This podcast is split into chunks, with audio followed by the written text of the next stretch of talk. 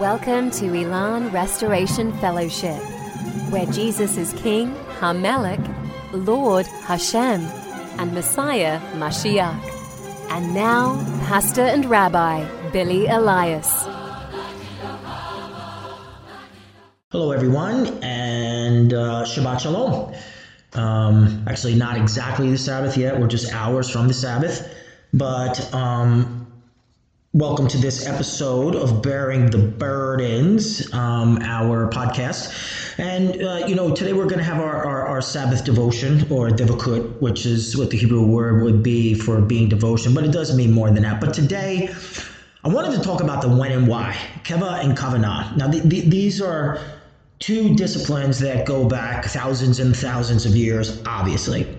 Um, and while they always go hand in hand with prayer, they also likewise go hand in hand when it comes to understanding the heart and fulfilling the scripture with proper intent, right? So I, I wanted to start with the when. Now, this has become very important. Everybody would, when they see um, the Wailing Wall or if they're around um, some of the Yehudim, the Jews, okay, they would see that that they would three times a day they would pray. And, and so, you know, when we talk about the when, and in that particular case, that's what they would do. Now, one of the things that I like is the word keva literally means set. So it's basically a set time, okay? I'm not going to say it's like a Moedim where it's a set appointed time in the universe um, with certain um, especially when we're talking about the feast days and the festivals and certain things like that. This is more of a set time where you are making an appointment, right? It's almost like a permanency. It's it's like a regular, constant act, right? Um, it's almost like institutional. Now, I am not sitting here saying, and don't hear what I am not saying, that we need to pray, pray three times a day. That's not what I'm talking about. What I'm talking about is when we talk about the when, the keva, right? Which means, like I said, to set, to a point, a permanency in our prayer life. Um, we have to understand that it's more about the spirit and mindset of praying without ceasing. Now we know that in 1 Thessalonians 5 16 and 18, Shaul, Paul, Apostle Paul, says, Rejoice always, pray without ceasing, and everything give thanks, for this is God's will for you in Messiah Jesus. Now, so obviously, he is referring to the th- the prayers three times a day. Messiah himself, I, I did a sermon, it's on here, Chatefili, um, um, Amidah, the standing prayers. Okay, so that is on here, and we we talk at great length about what not only what are the what the Amidah is, the standing prayers, but you know Jesus's treaty of the quote what we call or treatise, I'm sorry, of what we call the Lord's Prayer in Matthew chapter six. Um, so if you really want to get a, a, better idea of what it means to pray without ceasing, that would be a good one for you to understand. But when we're talking about the keva here and setting, he Paul is telling us we are to pray without ceasing. So the mindset is when you pray in the morning, you act out those prayers. When you pray in the afternoon, you would act out those prayers. And when you pray before bed as you sleep, you would meditate on those prayers. So what's happening here is it really is about developing a mindset of prayer. Right? Even Jesus says in Matthew 6 6, but you, when you pray, go into your inner room Close your door and pray to your Father who is in secret. And your Father who sees what is done in secret will reward you. So, part of the things that we're talking about is when we pray, we need to be have that alone time with the Messiah. Um, and you know, the mindset being, and, and I, I, I love the mindset behind the three times a day prayers because it's pray, apply, pray, apply, pray, meditate. But, you know, again, we have to go to a place where we we we have again, we have a place. You know, like some people pray in the car on the way to work. That man, that's that's that's your prayer closet, right? Or your or, or, or your your your um your prayer room, right? Um, we would call it the prayer tent because in this particular scripture where it says go to your inner room, he's talking about completely drawing the talit, the prayer shawl, over your head so that um, you can kind of block everything out. And we're going to talk about that in a minute. But you know, we also have this thing called a house of prayer, and, and everybody's familiar with Jesus and his righteous indignation, clearing the house. He did it twice before Passover. Many people don't realize he combined verse uh, two different verses from two different prophets isaiah 56 7 and jeremiah 7 11 where um, in isaiah 56 7 he says um, you know, my house is to be for joy. The burnt offerings, sac- and burnt offerings and sacrifices will be acceptable on my altar. For my house will be called a house of prayer for all peoples. And of course, in Jeremiah seven eleven, when he says, um, "This is my house, but you've made it a den of robbers in your sight, um, and I have seen it." Okay, so Jesus sees it, combines it, but it tells you something that yes, even in your temple, even even your synagogue, even in your church, even in your assembly, when you pray, you go into this place and you're supposed to go into this place, and it is supposed to be a house of prayer. Right? So whether it's a, a prayer service at night, a prayer service before church, whatever the case may be, the keva, the setting is you being able to set a time and keep that time. You know, we talk about divine appointments and and and you know purposeful relationships in the discipling process. Well, this is exactly what this is saying. You know, intentional relationships. Well, let's make intentional time and spend it with God in prayer Okay, so it, this is a very important mindset when it comes not only to praying, but it also establishes something which is so lost today is the study and the hearing of the Word of God. Okay, we have to set time apart to study, and we have to set time apart to hear the Word of God. Okay, um, and remember, faith comes through hearing, and hearing comes from Torah Chaim, the living Word of God, which is the Messiah, of course, Messiah Jesus. So, Keva is setting that time in prayer, and of course, setting that time in the Word. Now, let's talk about the Kavanah, because here's the why, right? The when is Keva, and the why is Kavanah. Now, Kavanah in Hebrew uh, literally means called, was called. So right away, what we see is, um, well, before I get into that, let's just see this. It comes from a Hebrew word, then or kan, um, and that literally means yes, or that's right. So when you look at this word, you hear the I was called to a state of prayer, and my answer was yes. That's right. Amen. I was called to a state of prayer and my answer is yes and amen.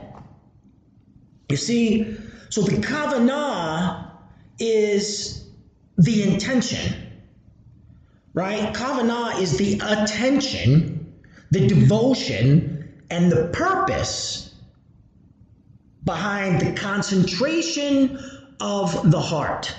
You see, so when we enter into Keva, the when, when we say, okay, we've decided we're going to go set time for prayer and study on this, this, and this, the Kavanah now says why. Here's the why. Because you've been called, you've answered yes and amen, but what is the mindset? Um, what is, let's say, not only the mindset, but what is the heart reaction and the intention, the attention, and the devotion to going into prayer and going into study? You see, Kavanah is a mindset devoid of distraction. Right? Bemidbar in Hebrew, meaning um, to come from the wilderness. Right? And what is the wilderness in Hebrew but a place of the removal of distraction so you can hear the spoken word of God? So when we get into Keva, when we've set our Keva, and we go into our prayer closet or our prayer tent, I love that so much better, the prayer tent, um, or our place where we're going to pray, we have to remember what our mindset must be because we go in not just to speak a thousand words, but to hear. So all distractions need to go away so that we can have peace. Right? So Paul touches on this in Philippians 4 6. Everybody knows it. Be anxious for nothing, but in everything by prayer, supplication, or thanksgiving, let your request be known to God that what? The peace of God that surpasses all understanding will guard your heart and mind. The peace of God. I know people in my life right now that they are so overwhelmed their their minds cannot settle down they can't get quiet they are running they are overwhelmed or overloaded in ministry with life with drama with all kinds of things happening and they can't seem to find that moment that place to quiet themselves and hear God's voice.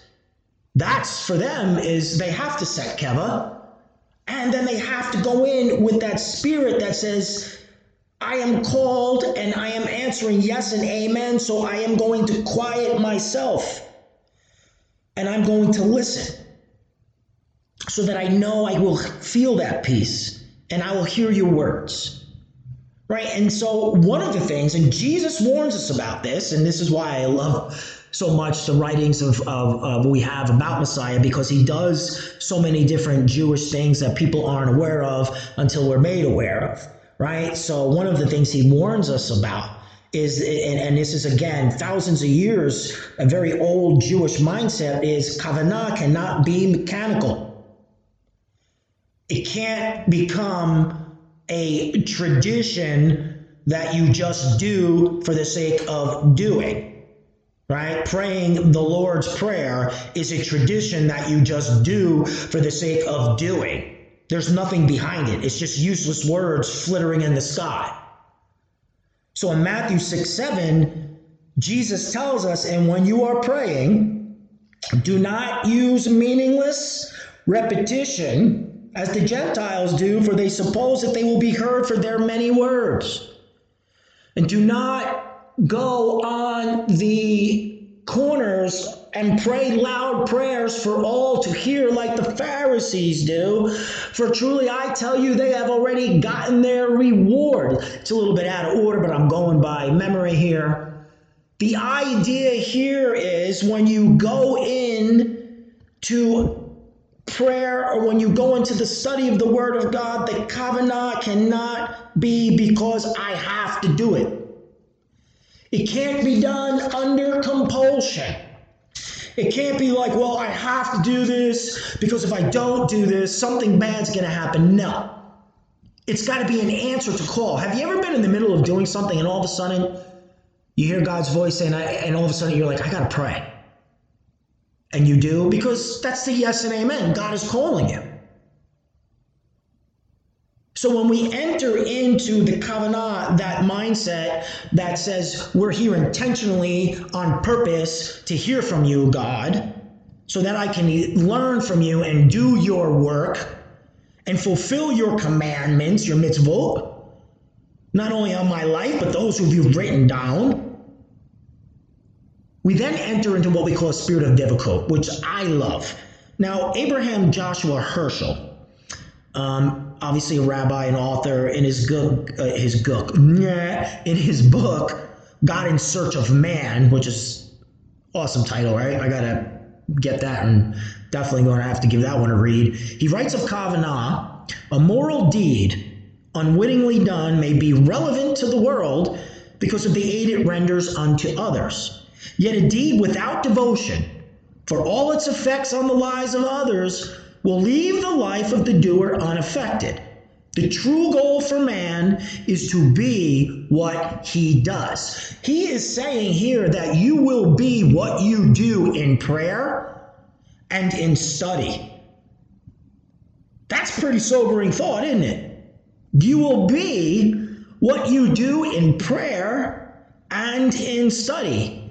And I know some of you are saying, well, I don't agree, but did you know that Jesus 100% agrees with uh, uh, um, with uh, Rabbi Heschel because he says Those will come before me and they say, We have prayed in your name, we have done great deeds in your name, we've even cast out demons in your name. But he says, Yes, you did, but truly I don't know you, so go away. You're a wicked and evil servant.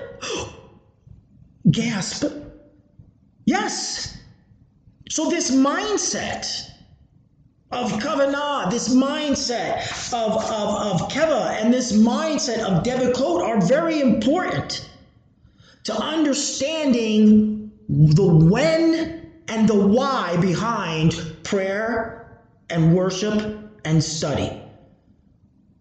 Now I'm going to end with this 2 Corinthians 9 7. Each one must do just as he has purposed in his heart, not grudgingly or under, compul- under compulsion. For God loves a cheerful giver. Of course, of course, we're talking, Paul is talking about the tithe, not the tithe. Paul is talking about the offering, okay? And he's talking about what's something called known as the Sadaka scale. It's how they gauge giving and the attitude and the reflection of the heart in giving. But the the mindset here is the same of kavanah. It has to be purpose in your heart. And it's intended not only to help perform and keep the mitzvot, the commandments, with a right heart, but the mindset of kavanah is intended to enter into that spirit of diva, devakot, which in Hebrew devakot means dedicated, and a clinging to Hashem, to God Himself. So I hope this brief devotion will help usher in a little bit better spirit as we go into Shabbat. And as always, may the Lord bless you and keep you. May the Lord cause his face to shine upon you and be gracious to you. May the Lord turn his face towards you and give you shalom peace. In the precious name of Jesus, our glorious Messiah, we do pray. Amen. You've been listening to Pastor Billy Elias. Pastor Billy is the founder and pastor of Elon Restoration Fellowship in Toms River, New Jersey.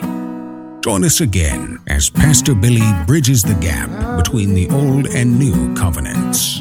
And as always, may the Lord bless you with peace.